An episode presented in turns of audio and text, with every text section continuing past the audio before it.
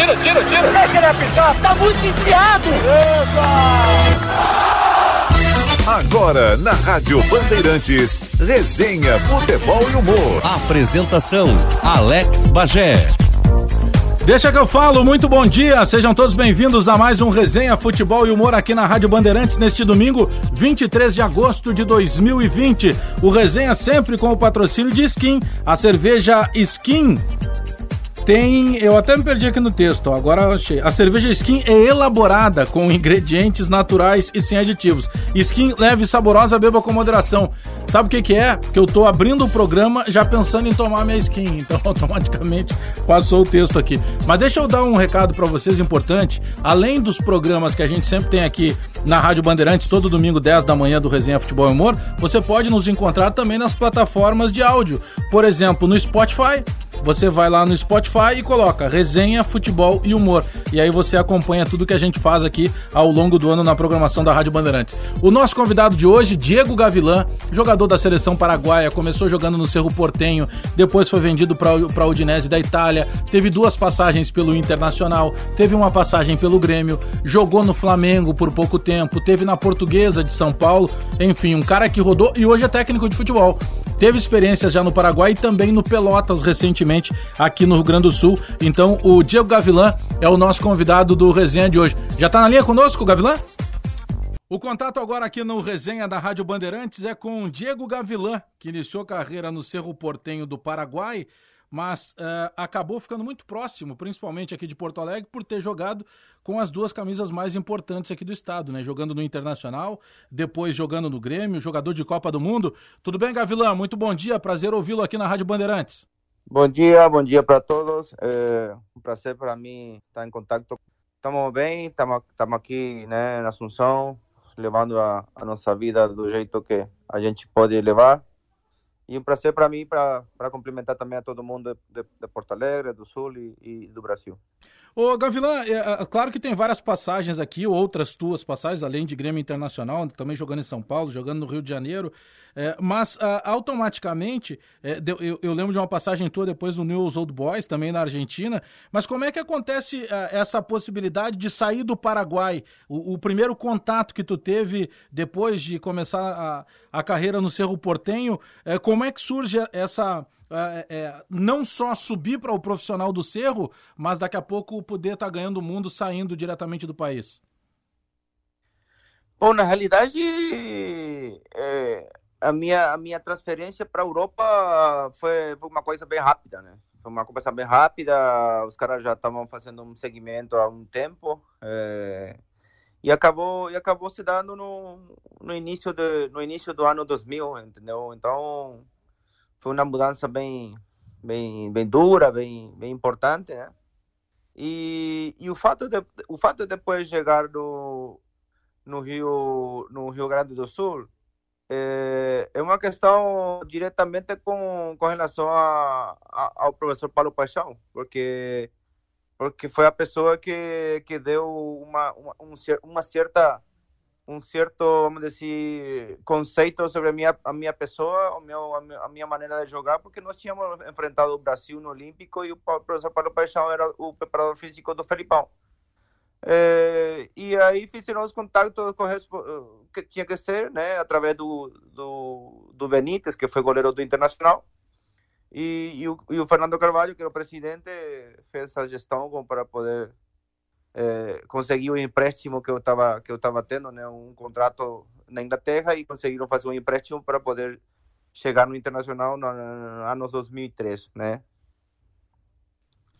O, agora, o Gavilã, eh, você tocou num ponto aí que foi a seleção paraguaia, né? Nesse confronto lá antes da Copa do Mundo de 2002, dentro do Estádio Olímpico, era um super time do Paraguai, né? Porque a gente está falando de Gavilã, de Chilavert, a gente está falando de Arce, a gente está falando de um time que e, e, com o comando do Paulo César Carpegiani, que não apenas fazia bons trabalhos aqui na América do Sul. A Copa do Mundo que a seleção paraguaia faz em 98, por exemplo, é uma Copa do Mundo de excelência, né? Sim, é, na verdade, a Copa da França é, foi, foi a primeira Copa depois de muitos anos e, e esse grupo fez história dentro de dentro de uma situação vamos dizer, levou a França no limite, né? Que foi a primeira Copa do Mundo com com um gol de ouro, né? E, e a França acabou sendo campeã do mundo nesse, nessa Copa.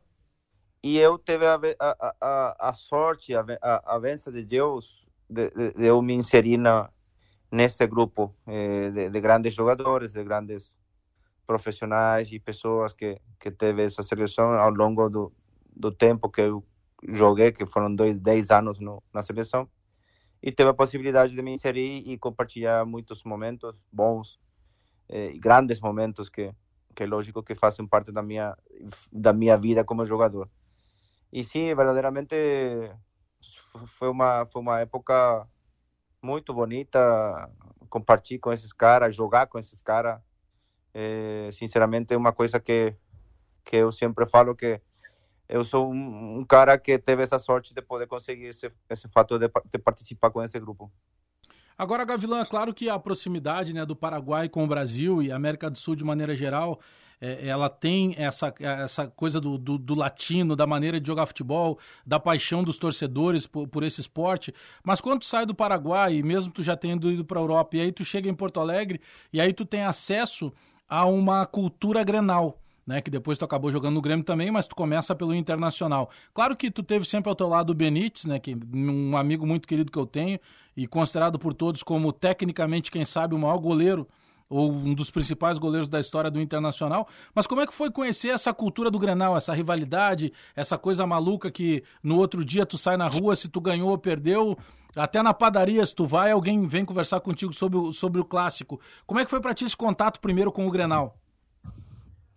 Na verdade, quando a primeira coisa que tu chega, se tu chegar no Inter, a primeira coisa que fala do, do, do clássico com o Grêmio. E se tu chegar no Grêmio, a primeira coisa que fala do, do, do, do jogo contra o Inter. Então, é rápido, é rápido é, é, é, o conhecimento sobre esse jogo. Agora, o meu primeiro Grenal foi, foi bem tranquilo, ou seja, da maneira mais tranquila, ou seja, quando, um, quando uma pessoa ou alguém fala do Grenal, eu, eu rapidamente, eu, de uma forma muito lógica, eh, eu, eu levo em conta os clássicos que eu joguei na minha vida, ou seja, na minha claro. vida até esse momento, porque é, aqui, aqui no Paraguai eu joguei o Cerro Olímpia muitas vezes, por Copa Libertadores, por Campeonato Nacional, mas então tu faz uma, uma ligação rápida com, com, com esse tipo de jogo. E o primeiro, o primeiro Grenal a gente ganhou 1 a 0 no Beira-Rio, é, com gol do André, acho que foi é, uma, uma, uma, falta de, da André Cruz, que bateu na trave e o, o, o André mandou para dentro. Então, graças a Deus, o primeiro Grenal foi bom, foi bem é, relativamente o meu rendimento e a gente conseguiu ganhar e, e conseguimos naquele torneio, acho que foi 2003 o Campeonato Gaúcho, que foi o primeiro Grenal, a gente conseguiu ficar com o título. Então, dentro de, de, de dentro das situações que, que, que foi a primeira, a primeira, o primeiro Grenal que eu teve foi boa. Depois tivemos vários Grenais que, que lógico que é, tocou ganhar, tocou empatar, perder, mas, mas depois, depois da primeira já é outra história. Ô, Diego Gavilã, na, na tua carreira, início de carreira, tu já começou jogando lá pelo Cerro é como volante ou tu acabou mudando de posição? Porque às vezes a gente conversa aqui com ex-jogadores que o cara começou como zagueiro, acabou virando meia, ou ele tinha uma, uma estatura bacana, ele acabou saindo do meio campo, virou centroavante. Como é que foi a tua, a, o teu começo do futebol? Já era jogando numa função de meio uma campo? Função de meio campo? É, na verdade, eu era um volante ofensivo, né? Meia ponta é, na, na, base. Na base do Cerro Portenho, eu joguei sempre assim, tipo, tipo meia ponta, camisa 10, ou, ou articulador. E fazia muitos gols, né? Aliás, fiz muito gol na, na, categoria de base do Cerro, mas quando eu chego no Cerro Portenho, na, na, na, no time principal, aí eu jogo como, como camisa 8, ou seja, camisa 8 seria mais ou menos um segundo, segundo volante. Ou, Sim, um segundo volante. E, e aí fiz quase toda a minha carreira. Tinha, chegaram treinadores também que me botaram como ala. E, e aí, mais ou menos, fui, fui conhecendo outras posições. E isso, e isso fez com que no Inter também, no Inter, quando eu chego, chego como, chego como, uma, como um jogador ofensivo, porque na, na Inglaterra e na seleção eu jogava pelo lado direito, como um quarto volante pelo lado direito. Em duas linhas de quatro e, e depois por, por circunstâncias, por por questões assim de rendimento que o, elenco estava bem bem montado e, e, tínhamos um rendimento bom acabamos às vezes jogando na lateral eh, outras vezes jogamos de ala outras vezes fizemos um trabalho de, de primeiro volante e assim fomos assim fomos nos, nos adaptando às exigências táticas tanto do Murici tanto do Mano na época do Grêmio e a gente teve essa polivalência, a facilidade, ou seja, a facilidade de ter uma situação polivalente em relação às funções táticas.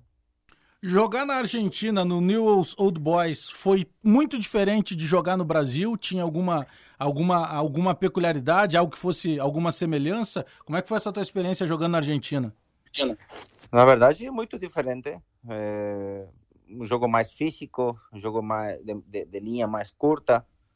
É, já os adversários também são têm uma característica de, de, de jogo mais, vamos dizer assim, físico, contato, é, bola, bola aérea.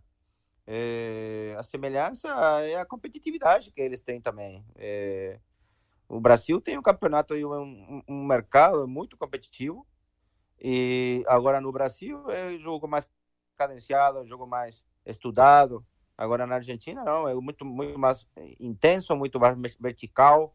É, poucas equipes tentam de tenta decadenciar mais o jogo. Os caras os caras são bem vertical e, e, e, e muito contato físico. É, foi foi uma foi uma situação mais ou menos difícil, não, não muito difícil, mas uma questão de, de, de ter que te adaptar novamente a um, a um a um estilo de jogo que eles têm depois de ter jogado praticamente três anos no Brasil e, e, e, de forma diferente, entendeu? Aí sim, aí sim uma, uma, uma troca de, de escolas, vamos dizer assim. O Gavilan, esse jogo mais físico da Argentina, ele também em determinado momento ele se tem uma uma, uma máxima do jogador argentino que diz assim, não, mas o argentino por vezes ele acaba sendo também desleal. Esse jogo mais físico, ele em determinados momentos ele também saía da, do jogo físico para o violento? Não, eles, eles são. Eles são, vamos dizer assim, eles têm um tipo, um, um tipo de jogo que vai, vai no limite. É, é, às vezes acontece também no, no Corinthians Palmeiras, no, é, no Grenal. Acontece. O Grenal, eu já vi, a gente já jogou o Grenal com, com, com mais de 15 cartões, cartões amarelos num jogo. Então é, esse tipo de jogo vai no limite, mas não, não com, com uma maldade ou de, ou de, fazer uma maldade contra alguém. Mas é o tipo de jogo que eles fazem e, e todas as equipes são assim. E até os árbitros estão acostumados a levar um jogo que, que, que, que sabe aonde que está o limite, porque se a gente passar desse limite, vai ser expulso. É assim que é, é assim que cada um tem que se adaptar. Custa se adaptar se tu não tem uma uma assimilação rápida, vai, vai, vai durar, vai demorar para se adaptar a um futebol totalmente diferente. Diego Gavilan, como é que surge o Grêmio na tua vida, né? Porque tu tinha, já tinha ido para a Europa, tinha vindo para o Internacional, foi para a Argentina. Como é que surge a possibilidade de jogar no Grêmio? Uh, a possibilidade foi o fato de, de o Mano Menezes fazer uma gestão, uma gestão de, de, de, de uma de um convite para para fazer parte do seu projeto, levando em conta que o Grêmio que o Grêmio já foi campeão eh, na Série B e, e queria criar uma situação, vamos dizer assim, de, de contratar jogadores experientes e jogadores que possam se adaptar a, a aquele torneio de Libertadores.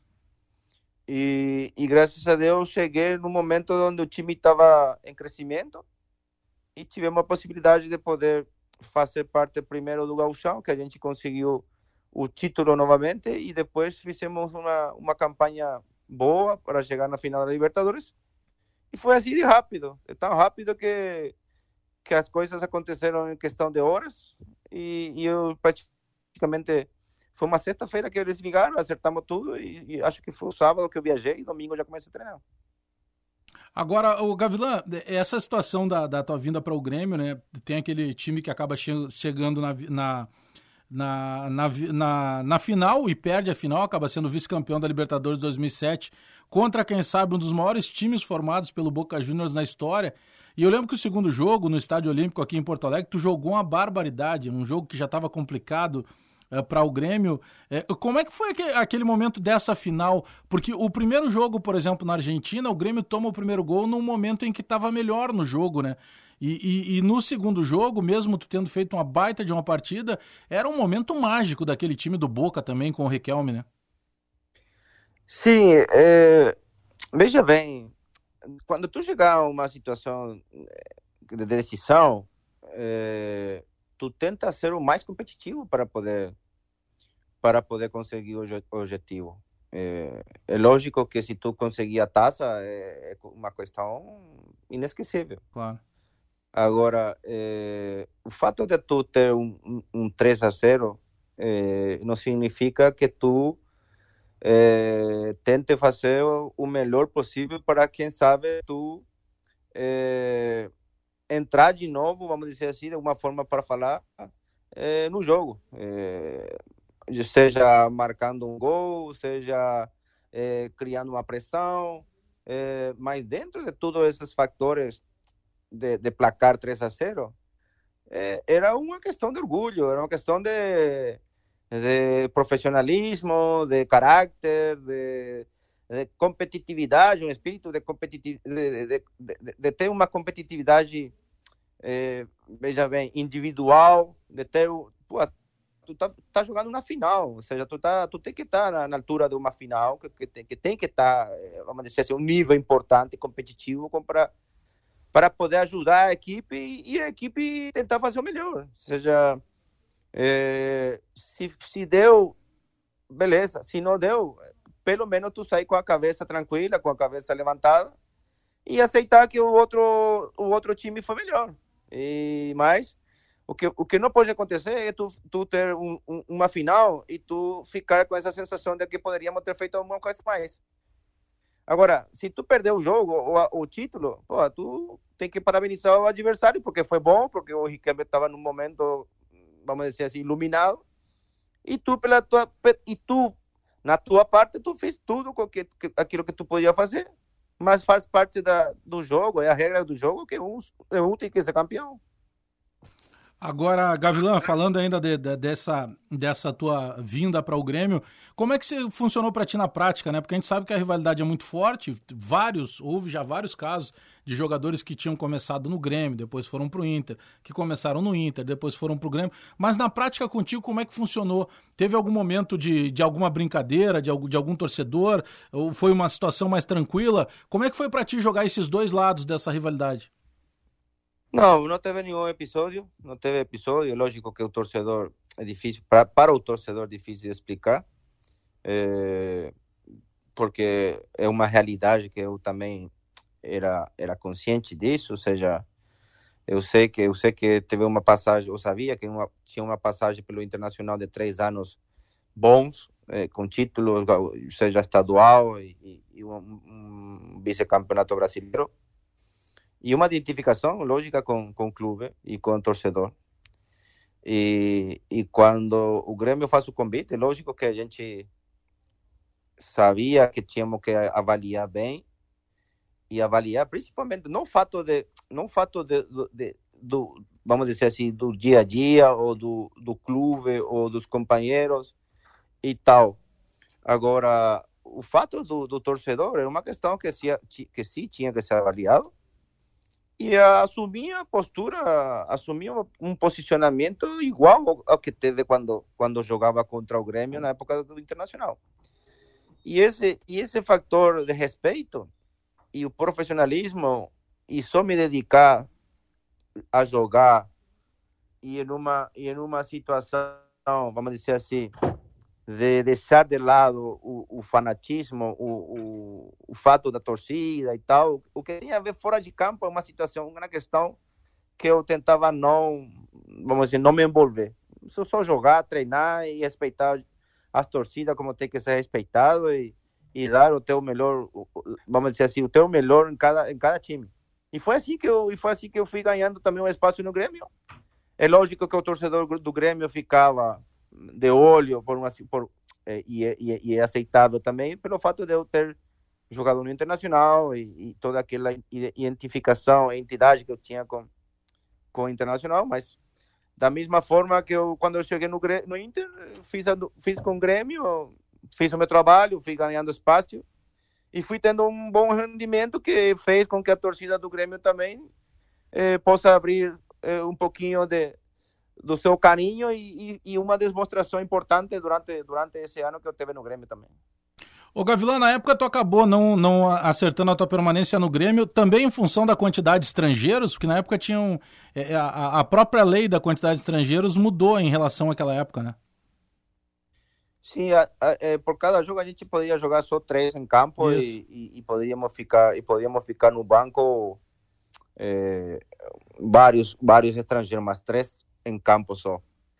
E, e depois o fato de, depois o fato que eu teve com o assunto do Valdívia naquele jogo e toda aquela suspensão que eu teve uhum. fez, fez também com que com que acho acho estou falando do achismo né é, com que o Grêmio é, não, não, não renovasse comigo. Mas estou é, falando de uma situação que poderia ser um fator, mas Sim. aconteceu e, e já tinha, já tinha uma, uma proposta do Rio. No primeiro caso foi do Fluminense, depois acabamos indo para o Flamengo. Mas, sinceramente, é lógico que eu, eu para mim, eu estou falando da minha parte, uhum. é lógico que eu queria ficar no, no, sul, porque eu tinha já montado a minha casa, minha família estava bem, meus filhos, meu filho tinha acabado de nascer, a noite da final da Libertadores, toda aquela coisa que, que eu já estava bem adaptado do sul, mas tivemos que, tivemos que ir para o Rio, e depois a gente foi para São Paulo, e assim foi, foi rodando a nossa carreira. Depois, lá em 2009, tu volta novamente para a Argentina, né? para uma passagem daí dessa vez pelo Independiente. É, bom, aí tu já estava ambientado a um tipo de campeonato, um tipo de futebol praticado, ou mesmo assim foi muito diferente em razão de uma diferença de alguns anos do que tu tinha jogado antes? Não, já, já a gente estava adaptado já. É... O que acontece é que no Independente eu cheguei num, num momento do clube, é, tinha uma situação interna do clube que era, era, era muito complicado. Uhum. Ou seja, entre, entre diretoria, torcida, é, barra braba, e uma questão interna que depois acabou, explodindo. E uma questão financeira é, difícil, é, ruim, né? Que, que, que, até que teve vários momentos, vamos dizer assim, que foi uma época, uma questão financeira bastante difícil e ruim. E isso fez com que eu deixasse o clube no, no, no meio do ano.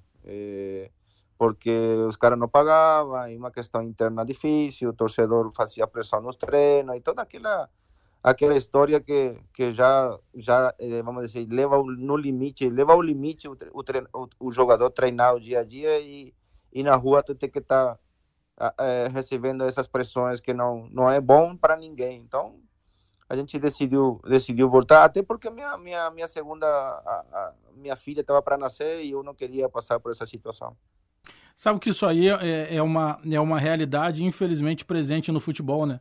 A gente entrevista e conversa com muita gente aqui na Rádio Bandeirantes e automaticamente ouve isso. De muitos jogadores que atuam em várias equipes e nem sempre recebem, né? Ou seja, os clubes assinam um contrato, se comprometem a uma coisa que depois, na maioria das vezes, dependendo do clube, acaba não cumprindo, né? Sim, é lógico que tem vários clubes e, e tem times grandes que, que faço, até times pequenos, vamos dizer assim, por alguma forma para, dizer assim, por chamá-lo assim, que cumprem muito bem. Ou seja, eu tive a oportunidade de trabalhar no Pelotas agora e os caras cumprem aquilo que cumprem, cumpriram aquilo que, que tinham acordado. Mas lógico que tem cada instituição, cada clube que tem uma forma de manejar que às vezes não é o aquilo não é aquilo que a gente deseja, mas é, cada um tem seu contrato, tem, a, tem a, o, o, documento para depois é, fazer o que tem que ser feito para poder receber. Mas a gente sempre, sempre tenta buscar uma, uma forma bem, bem amigável, bem, bem, bem viável, como para poder chegar a uma, a uma solução bem tranquila. Agora, nesse momento, o Independiente estava passando uma situação muito difícil. Aliás, já estava antes de que eu chegasse e continuou depois de que eu saí. Então, não, não foi um fato, não foi um fato nesse momento só. Já era, já levou um tempo importante, ou seja, diretoria, barra brava e, e, toda aquela coisa, os maus resultados que também o time estava tendo e, e todo envolvido assim numa situação que não é bom para ninguém, para nenhum profissional. Ô Gavilã, é, essa transição do, de encerrar a carreira de jogador e acabar se transformando num técnico de futebol, e aí tu já fez trabalhos no Paraguai, já fez aqui no Brasil com o Pelotas, era algo que já era o teu planejamento quando tu acaba encaminhando para encerrar? Tu já vinha trabalhando esta decisão de continuar no futebol e virar um treinador? É, comecei, comecei a botar na minha cabeça. Primeiramente, eu não queria ser de, nem, de, nem de qualquer jeito, eu não, não queria ser treinador. Ou seja, a minha mãe me perguntava: oh, meu, tu gosta de treinar? Não, não quero saber nada de treinador. Mas mais, sempre um mais, pero é, no ano 2005 é, a gente compartilhava muito, aliás, porque tínhamos uma sequência de jogo muito importante, muito grande e a gente passava como um central. E esse ano foi o ano que que vamos dizer assim cutucou na minha na minha cabeça, no meu pensamento, o fato de, de, de, de querer ser treinador, de querer ser de querer me, me, me, inserir nesse, nesse mundo de treinador. E aí fui, fui levando uma, uma, um relacionamento, aliás, já tínhamos um bom relacionamento com o Murici, mas uma questão mais de, vamos dizer, de curiosidade, de, de, de um bate-papo, de, de, um, de um café após as refeições e questionamentos assim sobre a parte tática e, e como, quando a gente jogava e por que isso, por que aquilo, porque a gente treina, coisas assim que fui, que fui crescendo, que foi aumentando, né? E, e depois em Grêmio a mesma coisa. E por isso eu falo sempre que o, que o, que o Mauricio Humano foram as pessoas, os mentores que criaram esse, essa situação, esse, essa curiosidade dentro de mim como para poder é, pegar essa, essa, essa, vamos dizer, essa ambição, essa, essa, essa sensação de querer ser treinador. Mas é, é, é, é, lógico que depois, depois, quando eu larguei, já me inseri rápido, fazer o curso aqui já peguei meu título no caminho. Mas, ô Gavilã, às vezes é difícil até conseguir colocar na cabeça da própria família, né? Da esposa, dos filhos, da, das pessoas próximas. Porque a vida do jogador é uma vida de viagem, né? Pô, tu chegasse a morar na Europa, morou aqui na América do Sul, na Argentina, no Brasil, no Paraguai. É, no próprio Brasil, tu morou em São Paulo, morou no Rio, morou no Rio Grande do Sul pô, daí para com a carreira e aí entra de novo como treinador, ou seja, continua ainda essa vida toda dessa loucura de viagem, né? Sim, mas uh, eu sempre falo que para a gente, para a gente, primeiro para a gente casar, segundo para a gente ter família, a, a mulher já, tem que saber que tu, essa é a tua carreira e, e, e tem que se adaptar. É, agora, chegou um momento na minha carreira, que foi lá pelo 2010, quando eu decidi voltar para Paraguai, que a minha família já não queria mais viajar, já já queria se fixar a residência ou em Porto Alegre ou aqui. E, e, e a gente, para ficar, meus filhos, para que ficassem mais perto do avô e, e tal, ficamos aqui em Paraguai e continuo a minha carreira no Olímpia. E depois acabei viajando novamente para Peru, mas já foi um, um, um, semestre só, foram seis meses só. E aí já larguei, aí já decidi largar porque já também meu joelho já começou a incomodar e, e decidi parar depois de uma cirurgia que eu fiz com o médico da seleção. E, e o fato de eu decidir ser treinador, cara, tu tem que sentir essa, essa, tu tem que ter uma sensação especial e quando tu vai agarrar essa, essa, essa decisão, essa, essa carreira, essa profissão, a tua mulher ou a, ou a tua família, tu tem que saber que tu já sabe que tu vai ter todas essas questões de viagem, concentrações. E é assim que já aconteceu comigo nessas primeiras experiências que eu tive e a minha família está preparada como para como para que eu possa assumir essa essa profissão e eles estão preparados porque já teve a experiência de de eu ir para lá, para Pelotas e, e, eles ficarem aqui com a família. E é duro, mas a gente tem que pagar um, um preço, um valor para para poder ter uma, uma, uma sequência importante após esse início de carreira. Ô Gavilan, se tu tivesse que a possibilidade de modificar, não, vou começar uma nova carreira como jogador, tu mudaria de posição ou tu seria exatamente a escolha da posição que tu acabou ganhando fama e fazendo carreira? Cara, eu acho que hoje, hoje eu faria a mesma coisa, acho. É, acho que poderia até se, se vou mudar, vou mudar hoje para um extremo, para jogar como extremo. claro. É, mas é, para tentar fazer mais gol, porque com gol a gente tem maior valorização, vamos dizer, tem um valor, um valor mais alto. Mas eu, sinceramente, eu não me arrependo daquelas posições que a gente realizou, é, porque acho que a gente tem que se adaptar de acordo à característica. A minha característica era a velocidade.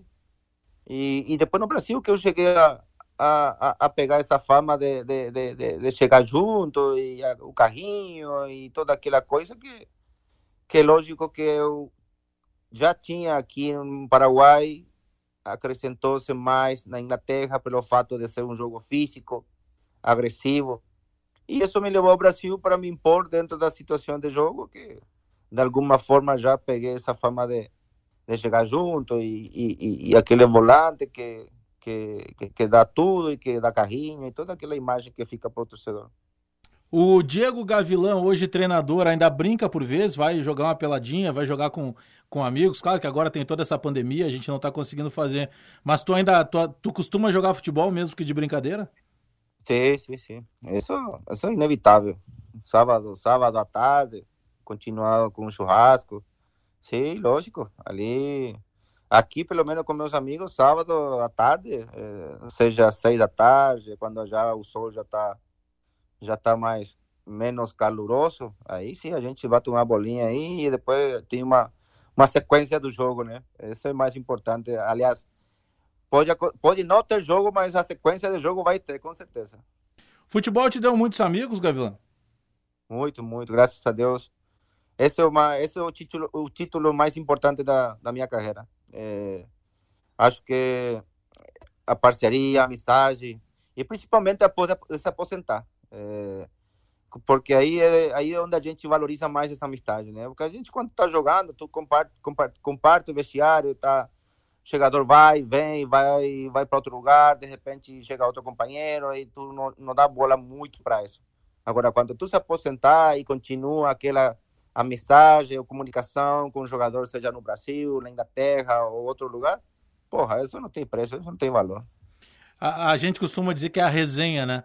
É esse período da, da, da, amizade que fica, de lembrar coisas.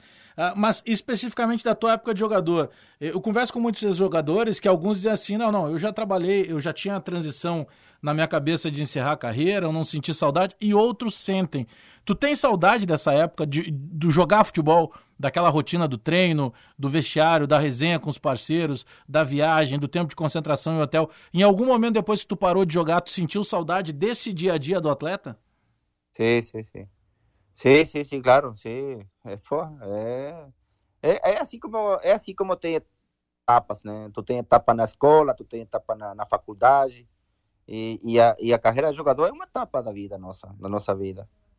E, e esse fato, quando a gente faz um churrasco, quando a gente se encontra uma vez por ano, e tem toda aquela resenha de quando a gente viajava, quando a gente jogou, aquele fato do cara com o treinador, o, tem o, o cara que é mais engraçado, aqueles detalhes do vestiário, dentro do vestiário, e aí a gente vai e lembra tudo mais assim, particularmente é, chegou, chega um momento onde tu tu, tu vai para trás novamente e, e tem essa lembrança dos distintos lugares, dos distintos clubes, as pessoas que não estão envolvidas diretamente com o jogo, por exemplo, roupeiros, eh, por exemplo, seguranças, eh, eh, os caras que fazem a limpeza. para mim, para mim é, é, é, um, é um tudo, entendeu? Não jogadores só, não é jogador, treinador, presidente, não. É tudo.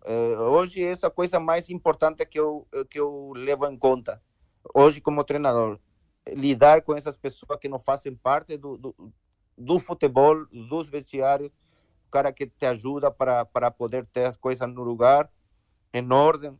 E, e hoje, para mim, essas são as coisas que eu sinto saudade, né? Desse pessoal que, que me ajudou em todos em todos momentos eh, e, e, tentou me colocar as roupas, eh, o vestiário limpo. Essas são as pessoas que são fundamentais para ter um, um dia a dia, um ambiente bom dentro do vestiário.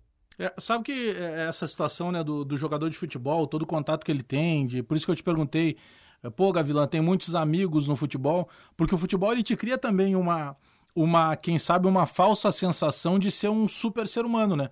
De ser um super Sim. poderoso, porque automaticamente é, muitas pessoas aproximam de ti, né? E nem sempre as pessoas que aproximam de ti ou de qualquer jogador, elas têm a intenção de ajudar, né? Daqui a pouco tem gente se aproveitando é, de uma possibilidade é, em questão da, de tudo que se joga na mídia a respeito do aspecto financeiro, de um salário maior, de um clube maior que está jogando. Essa é uma complicação também que o jogador e, e, e os seus representantes precisam ter, né? Será que todo mundo que aproxima é porque quer o bem? Acho que não. Acho que não. É... Durante a carreira, tu tem, tu tem várias etapas. Tu tem carreira no início, tu tem o, o momento que tu vai dando aquele primeiro degrau para cima, e tu tem um momento que está no auge, e depois aquela curva que vem para baixo, né? Aí, aí tu te dá conta, quando tu chegou lá em cima, aí tem cheio, aí tá, tem todo mundo, tem de um lado, tem do outro, tem na frente, tem para trás, todo mundo que cola em ti. Agora, quando começou a descida, meu amigo, aí começou a espalhar. Aí, aí tu vê quem é quem. E quando te aposentou, aí tu vai ter, no máximo, tu, no máximo, tu vai, tu, vai, tu vai conseguir contar com teus dedos de, só de uma mão. Porque aí fica os verdadeiros amigos. O resto, meu amigo, valeu, obrigado por tudo, pelo aquele churrasco que tu pagou, tudo bem. Agora, se aposentou, não liga mais, é, de repente, quando tu pegar uma equipe, no meu caso, de repente uma mensagem, mas não aquela sequência que tinha quando estava no auge, entendeu? Tem muitas pessoas, tem muitas pessoas de muita característica, tem boas pessoas de bom coração, que são parceiros, mas o fato, esse fato de ser bom ou má pessoa, ou boa ideia ou má ideia, ou ideia ruim, só com os fatos que são demonstrados, não pela, não pela fala. Não adianta falar, tem que demonstrar.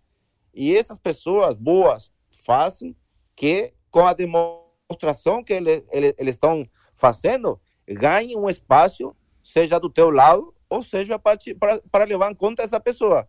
Porque essa pessoa, quando tu te aposenta, ela vai estar contigo aí, ela vai te cumprimentar e tu vai ter uma, uma consideração especial também para essa pessoa. Mas aí que tá, Diego Gavilan, é, é, essa leitura toda, muito sincera que tu tá fazendo, é, tu acaba percebendo ela depois de encerrar a carreira, olhando para trás, ou era algo que tu já conseguia perceber, que alguém te avisava naquele momento do auge, só olha, vamos cuidar aqui, nem todo mundo que tá aproximando quer o teu bem. Era algo que tu já tinha em mente, que tu já tava meio que uh, protegido quanto a isso, ou é algo que tu consegue enxergar depois de parar de jogar? É, tem duas, acho que tem duas ou três é, formas. No início, eu particularmente falo, particularmente tinha meu pai que foi jogador, então teve, teve essa proteção e essa orientação para poder cuidar desse assunto. Agora, quando tu já é um profissional, que foi, eu no meu caso falo, na Europa, seleção, Copa do Mundo e tal, tu já tem uma capacidade para saber quem é quem. Mas ainda assim, tu tem que ficar de olho e às vezes até ficando de olho tu erra. Tu acha que, que dá para dá para uma, uma pessoa ter confiança? Acho que dá, mas acaba sendo errado. E tu vai aprendendo. Agora, quando tu chegou uma, uma, uma idade, uma certa idade, 28, 27 anos, aquelas pessoas que são preparadas, que, que, que escutam, isso é uma coisa bem mais interessante. As pessoas têm que saber escutar, principalmente os guris com relação aos mais experientes. Porque tem guri que não quer saber nada, ele quer ele ganhar seu dinheiro, comprar o melhor, o melhor tênis e tal, mas os, os verdadeiramente eh, inteligentes escutam aquilo que o, o jogador experiente ou a pessoa, seja o treinador ou alguém que ele goste, fale, entendeu? E, logicamente, tu começa a olhar de outra forma as pessoas que vão eh, se aproximando no meu caso, eu particularmente falo, eu não sou de uma pessoa para dizer assim, eu vou abrir a porta do meu coração para todo mundo. Não, não. Claro. Ou seja, eu vou, eu vou tendo um relacionamento, né? E eu, dentro daquilo que eu acho os valores humanos que eu tenho, é, cada um tem seu lugar e vai ter seu lugar à, à medida que vá demonstrando que ele quer esse lugar do nosso lado. Agora tem, tem um outro aspecto, né, o Gavilan, que automaticamente também por essa precaução que alguns atletas têm, acabam, quem sabe, se afastando de pessoas que se aproximam numa boa intenção, né? Porque tu não consegue no primeiro momento saber quem tá chegando para te ajudar ou quem tá chegando só para aparecer ao teu lado numa foto, né? Sim, sim, sim. Não, isso também acontece. E é um erro que, que lógico que a gente está que corre, né? Porque até olha o que eu vou te dizer, muitas pessoas do bem por imagem, porque a gente acha que o cara é meio chato, que isso e não é não é tudo aquilo, porque muitas pessoas que têm mais uma uma, uma, uma má intenção começam a espalhar. Claro. Então as pessoas de, que querem fazer o bem, às vezes fica assim meio de meio, sabe, meio de lado e, e não querem se aproximar. Mas isso aí é, é, é uma questão, sabe, de, de, de, de bom senso do, de um lado com o outro. Na minha, na, minha, na minha postura, eu tento de ser o mais simples possível. Sempre fui assim e eu não, acho que não vou mudar, e tomara que não mude. E a pessoa que quer me conhecer e quer ocupar um lugar eh, importante, vamos dizer assim, dentro da minha, da minha estrutura, e ela vai, vai conseguir, porque fazendo bem, é, acho que eu tendo o respeito que tem que ter, não, não, não vai mudar nada, não.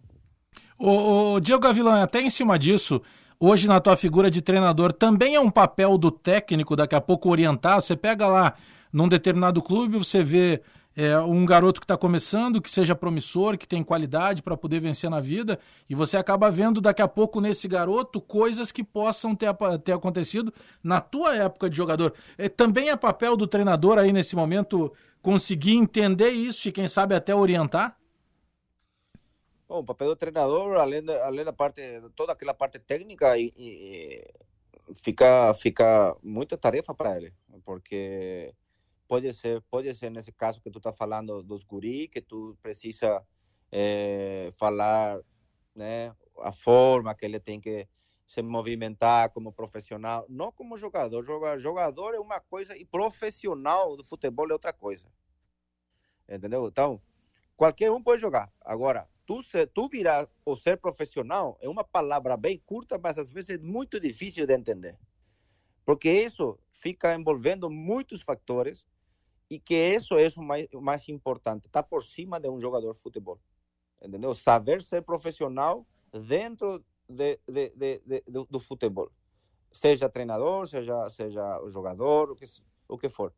Agora, se um menino tem condições, mas tem situações que, que ele ainda não conhece ou não ou não aprendeu na sua época da base, é lógico que minha função e a minha obrigação é chegar junto e falar ou mostrar, principalmente mostrar, porque uma coisa é falar, porque às vezes os meninos tu fala e esquece. Mas mostrar, mostrar as coisas que eu fiz e as coisas que ele tem que fazer ou ele já fez. Entendeu? Mostrar, mostrar para mim é muito mais importante que falar, porque às vezes o menino, até um jogador experimentado, tu fala com ele e três minutos ele já esqueceu. E por outro lado, tu tem jogadores experientes que ele já está olhando a próxima etapa da sua carreira. E aí tu entra também a, a falar com esses experientes para orientar de uma forma melhor, porque a gente já viveu isso. A gente já está como treinador em outra etapa. Entendeu? Então, são etapas que ele vai quebrar e vai passando e tu vai ter que orientar também esse jogador experiente para ele tentar é, é, encerrar bem a carreira, vamos dizer assim. Entendeu? É, agora, nessa situação toda que a gente está falando, claro que a gente está batendo muito também, já entrando nesse teu aspecto hoje como treinador. É, você entende, Gavilã, que o, o jogador, por vezes, ele, ele tenha demorado, ou qual a tua opinião sobre a diferença do jogador para o atleta? Porque a gente sabe daqui a pouco que tem um atleta que é dedicado, ele não tem tanta qualidade técnica, mas ele consegue superar no aspecto físico, no aspecto tático, na dedicação que ele tem no dia a dia. Você acha que ainda tem uma certa diferença do jogador para o atleta? Nem todo jogador eh, consegue entender que ele depende dessa dedicação, que ele depende do próprio corpo dele? Hoje, no futebol atual, todos os jogadores dependem, ah, na minha opinião, dependem do corpo deles. Porque hoje todo mundo corre, todo mundo marca, todo mundo treina forte. Agora, é, aquele cara que tecnicamente é diferenciado continua marcando a diferença ainda. Mas isso não significa que ele não tenha que se cuidar, não tenha que treinar forte, não tenha que é, cuidar seu corpo, porque não adianta eu jogar bem, mas a minha barriga está é, meio inchada e, e, não consigo me mexer, não consigo me movimentar. Agora, o, o cara que, que chegou, que já teve uma base, vem esforçada e chega a um time profissional, é só olhar para trás e olhar o caminho que te trouxe até o time principal dessa dessa forma. Então tu vai que tu vai ter que continuar porque tu já sabe que tu vai ter que se tu não te esforçar, tu vai perder espaço. Entendeu? Agora, o cara que está tendo uma situação, uma vamos dizer assim, uma virtude técnica, se ele não se colocar em boa forma, ele, ele vai acabar ele vai acabar perdendo espaço. Tu tem um esquema tático preferido agora como, como técnico de futebol? Eu sei que demo, isso de, é, depende da, do clube que tu vai chegar, mas tem um que se tu pudesse, tu jogaria em um ou dois esquemas? Tipo, eu eu, eu adoro jogar, eu, eu, adoro, se fosse treinador, no 4-1-4-1, mas eu sei que é, depende das peças que tu tem. Mas tu tem alguns esquemas preferidos que se tu pudesse, tu utilizaria? Sim, até a gente tem uma, dois do, dois esquemas que geralmente tento colocar em prática com os jogadores.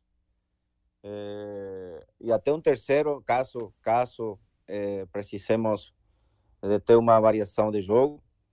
Mas é lógico que, como tu disse, às vezes é uma coisa que tu pensa ou, ou, ou tu quer e outra coisa que tu encontra. É, mas como treinador a gente já tem uma ideia de mais ou menos o que, que, o que, que eu vou fazer e vou tentar fazer. E se encontrar uma coisa que não é, não é aquilo que eu achava, e eu tenho que usar as outras ferramentas que eu, que eu já estava pensando também. E, e, e, falar de sistema é muito complexo. É, tu pode falar um 4-1-4-1, mas eu, eu falo 4-3-3 porque eu vou jogar com três atacantes. Sim. Então muda muito, muda, muda as características dos jogadores. Eu gostaria, eu gostaria de jogar um 4-3-3 por, pelo fato de um uma, uma forma de preencher melhor o, o, o, o, o campo, vamos dizer assim, mas para isso tem que ter a característica dos jogadores e, e, e principalmente as virtudes na fase de, na fase de organização ofensiva e defensiva. E, e, lógico que também tem a, a, ver muitas vezes se esses caras estão tão, tão assimilando ou não aquela aquela ideia que que tu que já já passou comigo em Pelotas, tentei criar uma situação no início e depois durante durante o Campeonato Gaúcho teve que mudar. Eu, eu lembro que durante a nossa nosso bate-papo aqui, já agradecendo a tua gentileza, a gente já está encaminhando para o final, e em determinados momentos tu citou sempre o Mano Menezes, né? Pô, o Mano confiou no meu trabalho, é, o Mano tinha um projeto da tua ida para o Grêmio. Quais foram os técnicos que acabaram te, e que tu lembras hoje no teu dia a dia, que a gente de tudo a gente consegue aproveitar na vida, né? Em qualquer, numa conversa que a gente está tendo, daqui a pouco a gente pega uma frase, uma palavra lá, que a gente acaba utilizando pro resto da vida. É, quem foram os treinadores que te influenciaram, assim, que hoje tu consegue, é, depois de ter absorvido o trabalho deles, utilizar no teu dia a dia agora como técnico? Não, para mim, eu sempre falo que o Murici, o Murici Ramalho e o, e o Mano são, são, estão no pódio para mim. É, pela, pelas experiências, pela vivência que eu teve com eles. É, no Internacional, quando eu cheguei, o, o Murici estava chegando junto e, aliás, nem ele me conhecia, nem eu também conhecia. E acabamos, e acabamos com uma forma de trabalho que a gente, que a gente até hoje, a gente troca ideias e, e olha que eu trabalhei três anos com ele e eu continuo trocando trocando ideia com ele. E o Mano Menezes, lógico que, embora que eu já conhecia da época do, do 15 de Campo Bom e, e eu e eu estava no Internacional e, e ele seguramente estava acompanhando o meu trabalho, mas o fato de trabalhar com ele, ele me deixou, me deixou muita ensinança, porque muito ensinamento, porque nós vivemos uma Copa Libertadores é, muito, muito emocionalmente muito forte. E a, e a forma dele conduzir o nosso elenco, cara, é, é, uma, é uma questão que, que é para aprender. Aliás, o ano passado eu fui visitar ele no, no Cruzeiro e, e, e, e eu ficava, falando com ele até coisas daquela época do Grêmio e, e por que daquela decisão e por que daquela formação, daquela, daquela escalação e por que que ele, eu acho que eu achava que a gente chegou na final. É, com o Murici falamos aqui há, há, três semanas a gente falou três horas na, de forma virtual, ou seja, só, só para tu ter uma ideia mais ou menos como, como que a gente tem leva em conta esses esses esses profissionais, né? Tanto Mano Menezes como como Murici, mas é lógico que eu tenho também um relacionamento muito bom e uma, uma, uma, uma um conceito muito importante com, com vários treinadores, Roger, Paulo Autori, Thiago Nunes, eh, são amigos que, que sempre a gente está trocando ideias para poder evoluir, porque isso, essa profissão que a gente abraçou é uma, uma questão de eh, evolução constante, entendeu? E a gente tem que tem que continuar aprendendo. Eu sou um cara muito jovem ainda dentro da profissão e, e lógico que para chegar no, no, nível competitivo tu tem que é, melhorar muitas coisas sempre, mas é, ter uma, uma situação de aprendizado sempre é, constantemente. Diego Gavilã, muito obrigado pela gentileza conosco aqui da Rádio Bandeirantes. Agradecendo também o Rodrigo aí que nos auxiliou com assessoria de imprensa e foi muito bacana bater esse papo contigo por todo o histórico que tu tem de ter jogado aqui em Inter, Grêmio, de ter jogado uh, numa seleção que marcou época aqui na América do Sul, que foi a seleção paraguaia, e por todo o contato que tu tem aqui em Porto Alegre, né, tendo morado aqui. Obrigado pela, pela gentileza conosco aí da Rádio Bandeirantes e até uma próxima. Te agradeço pelo contato, né? se cuidem muito também por essa situação de, que a gente está vivendo agora. E um grande abraço para ti, para todo o povo de Porto Alegre, torcida do, da, da, torcida da torcida do Inter, do Grêmio. Se Deus quiser, já vai passar, vai passar tudo rápido essa situação agora e a gente vai voltar para lá. Aí, portanto, agradecendo mais uma vez Diego Gavilan o destaque do resenha deste domingo. Agradecendo a produção do Henrique Lete, na mesa de áudio, na central de gravações, Edinho Leandro e Vini Barassi. A central técnica, eu falei, mas também digo da mesa de áudio, né? Que tem lá o Léo da Tinga, tem o Máriozinho, tem o Braguinha. Muito obrigado pela galera que ajuda a gente a colocar no ar o resenha Futebol e Humor. Sempre para a cerveja Skin, que é elaborada com ingredientes naturais e sem aditivos. Skin leve e saborosa. Beba com moderação. Estamos lá no Spotify. Vai lá na barra de busca e coloca coloca lá resenha, futebol e humor. E você vai ter o contato diretamente com os programas que a gente faz aqui. E todo domingo, das 10 às 11 da manhã, estaremos de volta aqui na Rádio Bandeirantes. Muito obrigado pela audiência de todos. Abraço todo mundo. Bom domingo. Até domingo que vem. Tchau.